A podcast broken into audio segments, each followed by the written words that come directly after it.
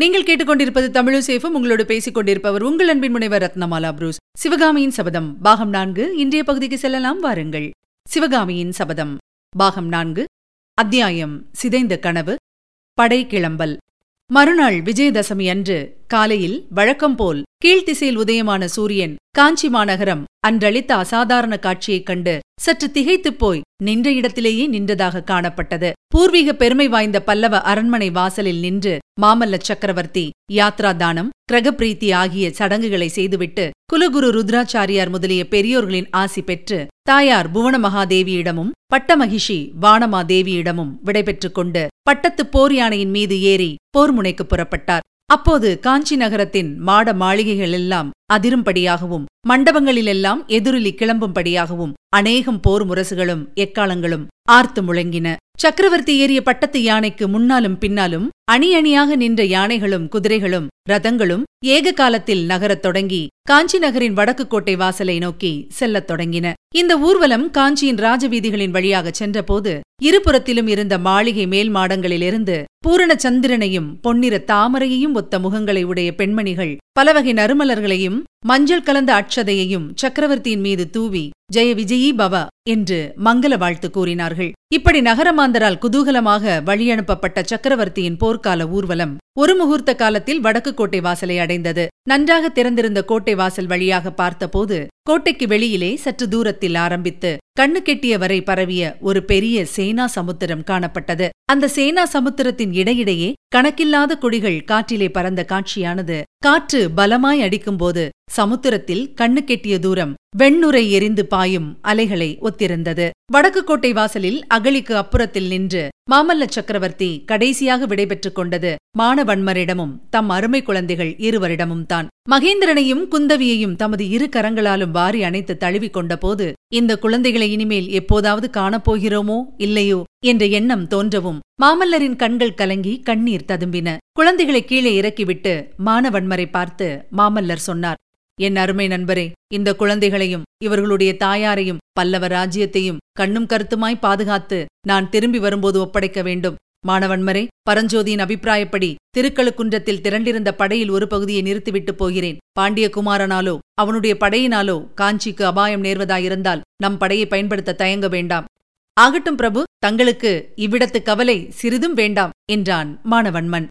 ரொம்ப சந்தோஷம். கடைசி நேரத்தில் எங்கே நீங்களும் வரவேண்டும் என்று பிடிவாதம் பிடிப்பீர்களோ என்று பயந்து கொண்டிருந்தேன். இதுதான் உண்மையான சிநேகத்துக்கு அழகு என்று உள்ளம் உவந்து கூறினார் மாமல்லர். அப்போது மகேந்திரன் ஆயிரத்தோராவது தடவையாக அப்பா நானும் வாத்தாப்பி போருக்கு வருகிறேன். என்னையும் அழைத்துப் போங்கள் என்றான். புதல்வனைப் பார்த்து மாமல்லர் மகேந்திரா இந்த வாதாபி யுத்தம் கிடக்கட்டும். இதைவிட பெரிய இலங்கை யுத்தம் வரப்போகிறது. உன் மாமாவின் ராஜ்யத்தை அபகரித்துக் கொண்டவனை போரில் கொன்று ராஜ்யத்தை திரும்பப் பெற வேண்டும். அந்த யுத்தத்துக்கு நீ போகலாம் என்றார். இவ்விதம் கூறிவிட்டு மாமல்லர் சட்டென்று குழந்தைகளை பிரிந்து சென்று போய் யானை மீது ஏறிக்கொண்டார் அவ்வளவுதான். அந்த பெரிய பிரம்மாண்டமான சைன்யம் சமுத்திரமே இடம்பெயர்ந்து செல்வது போல் மெதுவாக செல்லத் தொடங்கியது. அவ்வளவு பெரிய சைன்யம் ஏக காலத்தில் நகரும்போது கிளம்பிய புழுதிப் படலமானது வானத்தையும் பூமியையும் ஒருங்கே மறைத்தது. அந்த புழுதிப் படலத்தில் பல்லவ சைன்யம் அடியோடு மறைந்து போகும் வரையில் மானவன்மரும் மகேந்திரனும் குந்தவியும் கோட்டை வாசலில் நின்று கண்கொட்டாமல் பார்த்துக் கொண்டிருந்தார்கள். இனி கேட்கலாம் அடுத்த பகுதி. குலச்சிறையார். சென்ற அத்தியாயத்தில் கூறியபடி மாமல்ல சக்கரவர்த்தி படையுடன் புறப்பட்டு சென்று மூன்று தினங்களாயின. காஞ்சி மாநகரத்தின் வீதிகள் வழக்கமான கலகலப்பு இல்லாமல் வெறிச்சென்று கிடந்தன. பட்டணமே தூங்கி வழிந்து கொண்டிருந்தது. வழக்கத்துக்கு மாறான அந்த பகல் தூக்கத்தை கலைத்துக் கொண்டு காஞ்சி நகர் வீதிகளில் ஒரு ரதம் கடகடவென்று சப்தத்துடன் அதிவேகமாக பிரயாணம் செய்து திருநாவுக்கரசர் மடத்தின் வாசலில் வந்து நின்றது. ரதத்தை ஓட்டி வந்தவன் வேறு யாருமில்லை. நம் பழைய நண்பன் கண்ணபிரான் தான். ரதத்திலிருந்து நாம் இதுவரையில் பார்த்திராத புது மனிதர் ஒருவர் இளம் பிராயத்தினர் இறங்கினார்.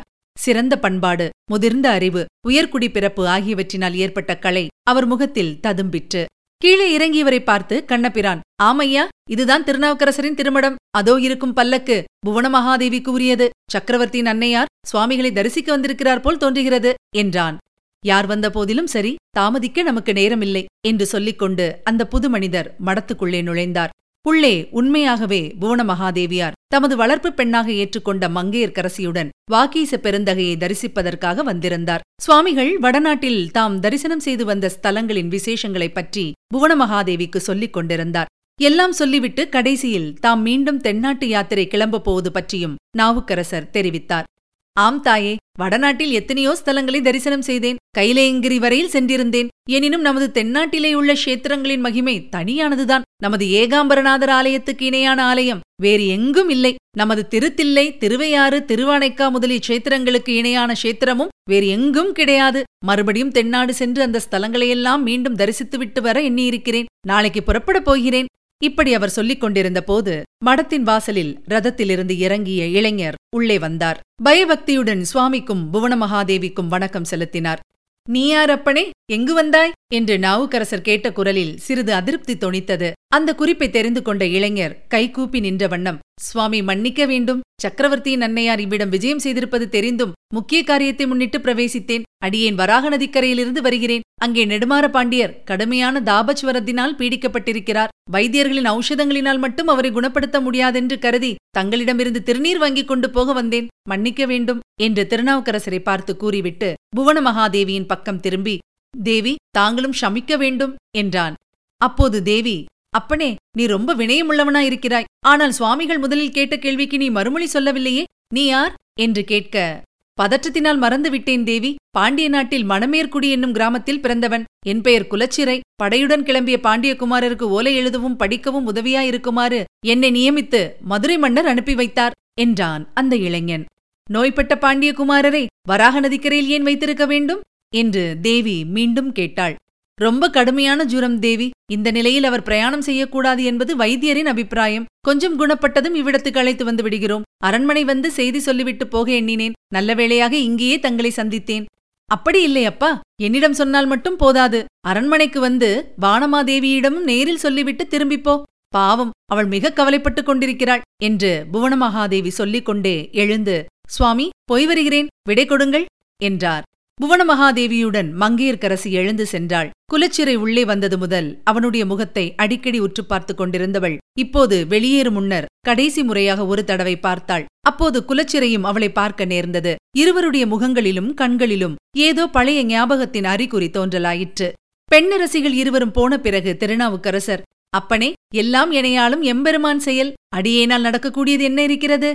என்றாலும் சிரித்து புறமெரித்த இறைவன் பெயரை உச்சரித்து இந்த திருநீற்றை கொடுக்கிறேன். எடுத்துக்கொண்டு போய் இடுங்கள். அடியேனுக்கு நேர்ந்திருந்த கொடிய சூலை நோயை ஒரு கணத்தில் மாயமாய் மறையச் செய்த வைத்தியநாத பெருமான் இளம் பாண்டியனின் நோயையும் குணப்படுத்தட்டும் என்றார். நாவுக்கரசர் அளித்த விபூதியை பயபக்தியுடன் வாங்கி பத்திரப்படுத்திக் கொண்ட குலச்சிறையார் மீண்டும் சுவாமி அடியேனுக்கு இன்னொரு வரம் அருள வேண்டும் என்று பணிவுடன் கேட்டார். கேள் தம்பி உன்னுடைய பக்தி வினயம் என் மனத்தை ரொம்பவும் கவர்கிறது என்றார் வாகீசர். தென்பாண்டிய நாட்டில் சமணர்களின் ஆதிக்கம் அதிகமாகி வருகிறது. சுவாமிகள் தங்கள் சிஷ்ய கொடிகளுடன் பாண்டிய நாட்டுக்கு விஜயம் செய்ய வேண்டும். விஜயம் செய்து மக்களை சமணர் வலையில் விழாமல் தடுத்தாட்கொள்ள வேண்டும். தமிழகத்தில் புராதன பாண்டிய வம்சத்தையும் சமணப்படுகொலியில் விழாமல் காப்பாற்ற வேண்டும். ஆஹா நல்ல மரத்தில் புல்லுருவி பாய்ந்தது போல் இந்த தமிழ்நாட்டில் சமணம் ஏன் வந்தது சுவாமி? என்று குலச்சிறை ஆவேசத்துடன் பேசி வந்தபோது நாவுக்கரசர் முகத்தில் புன்னகை தவழ்ந்தது. அந்த பெருந்தகையார் குலச்சிறையை கையமர்த்தி நிறுத்தி கூறினார். தம்பி சமண மதத்தின் மீது ஒரு காலத்தில் நானும் இப்படி கோபம் கொண்டிருந்தேன். ஆனால் இந்த காலத்திலே ஒரு சிலர் செய்யும் காரியங்களுக்காக சமண சமயத்தின் மேல் துவேஷம் கொள்ளுதல் நியாயமன்று. அன்பையும் ஜீவகாருண்யத்தையும் போதிப்பதற்கு ஏற்பட்ட சமயம் சமண சமயம். நமது செந்தமிழ்நாடு ஆதிகாலத்து சமண முனிவர்களால் எவ்வளவோ நன்மைகளை அடைந்திருக்கிறது. சமண முனிவர்கள் தமிழ் மொழியை வளர்த்தார்கள். அரிய காவியங்களை தமிழில் புனைந்தார்கள். ஓவியக்கலையை நாடெங்கும் பரப்பினார்கள். குலச்சிறை பொறுமை இழந்தவராய். போதும் சுவாமி போதும். தங்களிடம் சமணர்களைப் பற்றிய புகழுரைகளை கேட்பேன் என்று நான் எதிர்பார்க்கவில்லை. தொண்டை மண்டலத்தை சமணர்களிடமிருந்து காப்பாற்றிய தாங்கள் பாண்டிய நாட்டையும் காப்பாற்றி அருள வேண்டும் என்று கேட்டுக்கொள்ள வந்தேன். அவர்கள் செய்யும் அட்டூழியங்களை தாங்கள் பாண்டிய நாட்டிற்கு வந்து பாருங்கள் என்று பேசினார். நாவுக்கரசர் சற்று நேரம் கண்களை மூடிய வண்ணம் ஆலோசனையில் இருந்தார் பிறகு கண்களை திறந்து குலச்சிறையை பார்த்து கூறினார்.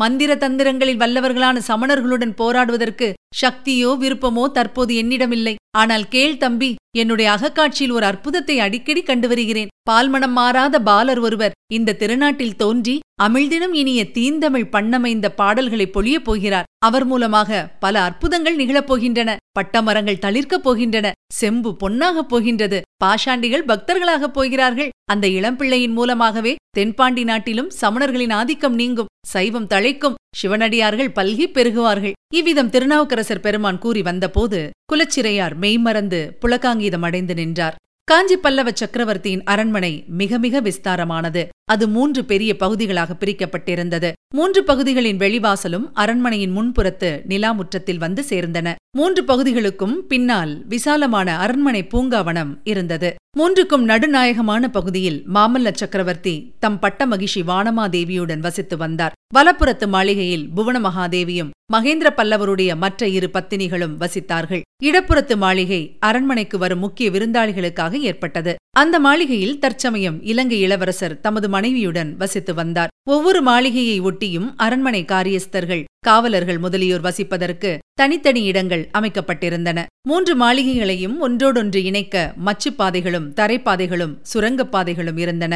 சோழன் செம்பியன் மகளை புவனமகாதேவி தம் புதல்வியாக கருதி பாதுகாத்து வருவதாக வாக்களித்திருந்தார் என்று சொன்னோம் அல்லவா? அந்த வாக்கை அவர் பரிபூரணமாக நிறைவேற்றி வந்தார். அரண்மனையில் இருந்தாலும் வெளியே கோயில்கள் அல்லது மடங்களுக்கு சென்றாலும் மங்கையர்க்கரசியை சதா சர்வகாலமும் அவர் தம் பக்கத்திலேயே வைத்துக் கொண்டிருந்தார். சரித்திர பிரசித்தி பெற்ற மகேந்திர பல்லவரைப் போலவே அவருடைய பட்ட மகிஷி புவனமகாதேவியும் சிவபக்தியில் சிறந்தவர். சக்கரவர்த்தி சிவபதம் அடைந்த பிறகு அவர் தமது காலத்தை பெரும்பாலும் சிவபூஜையிலும் சிவபுராணங்களின் படனத்திலும் கழித்து வந்தார்.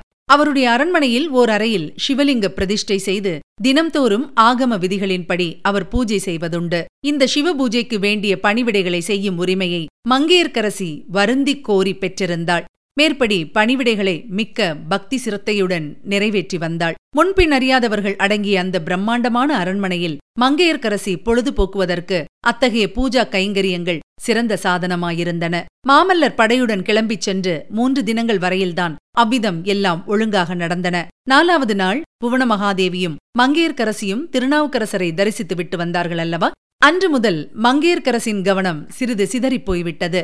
தேவியார் சிவபூஜை செய்ய அமர்ந்த பிறகு புஷ்பம் வேண்டிய போது சந்தனத்தையும் சந்தனம் வேண்டிய போது தூபத்தையும் தூபம் கேட்டால் பிரசாதத்தையும் மங்கையர்க்கரசி எடுத்துக் கொடுக்கலானாள். இதையெல்லாம் கவனித்த புவனமகாதேவி பூஜை முடிந்த பிறகு குழந்தாய் இன்றைக்கு என்ன ஒரு மாதிரி சஞ்சலம் அடைந்திருக்கிறாய்? தகப்பனாரை நினைத்துக் கொண்டு கவலைப்படுகிறாயா? என்னை பார்த்துக்கொள் குழந்தாய் என்னுடைய ஏக புதல்வனை போர்க்களத்துக்கு அனுப்பிவிட்டு நான் நிம்மதியாக இருக்கவில்லையா? என்று தைரியம் கூறினார். அப்போது மங்கையர்க்கரசி சிறிது நாணத்துடன் இல்லையம்மா அப்படியெல்லாம் கவலை ஒன்றும் இல்லை என்றாள்.